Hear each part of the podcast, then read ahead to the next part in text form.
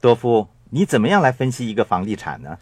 我主要考虑到几个方面，例如位置，如果那个房产是居住用途的，它附近有没有一些吸引家长让他们子女就读的学校呢？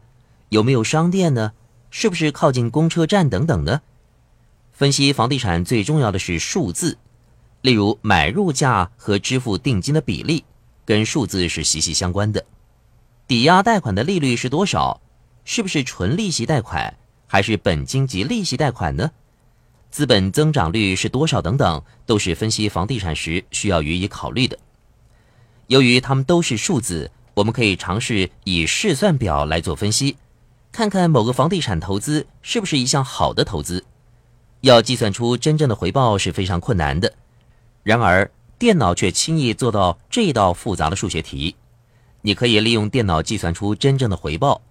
对于一般认为房产的年收入率只有百分之五或百分之六的人来说，当他们听到在投资方面的真正回报高达百分之五十或百分之六十的时候，实在会吓了一跳。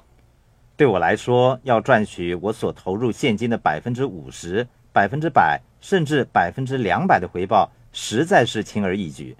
这就是我喜欢投资在房地产的原因，因为银行乐意借钱给我，让我购买房地产。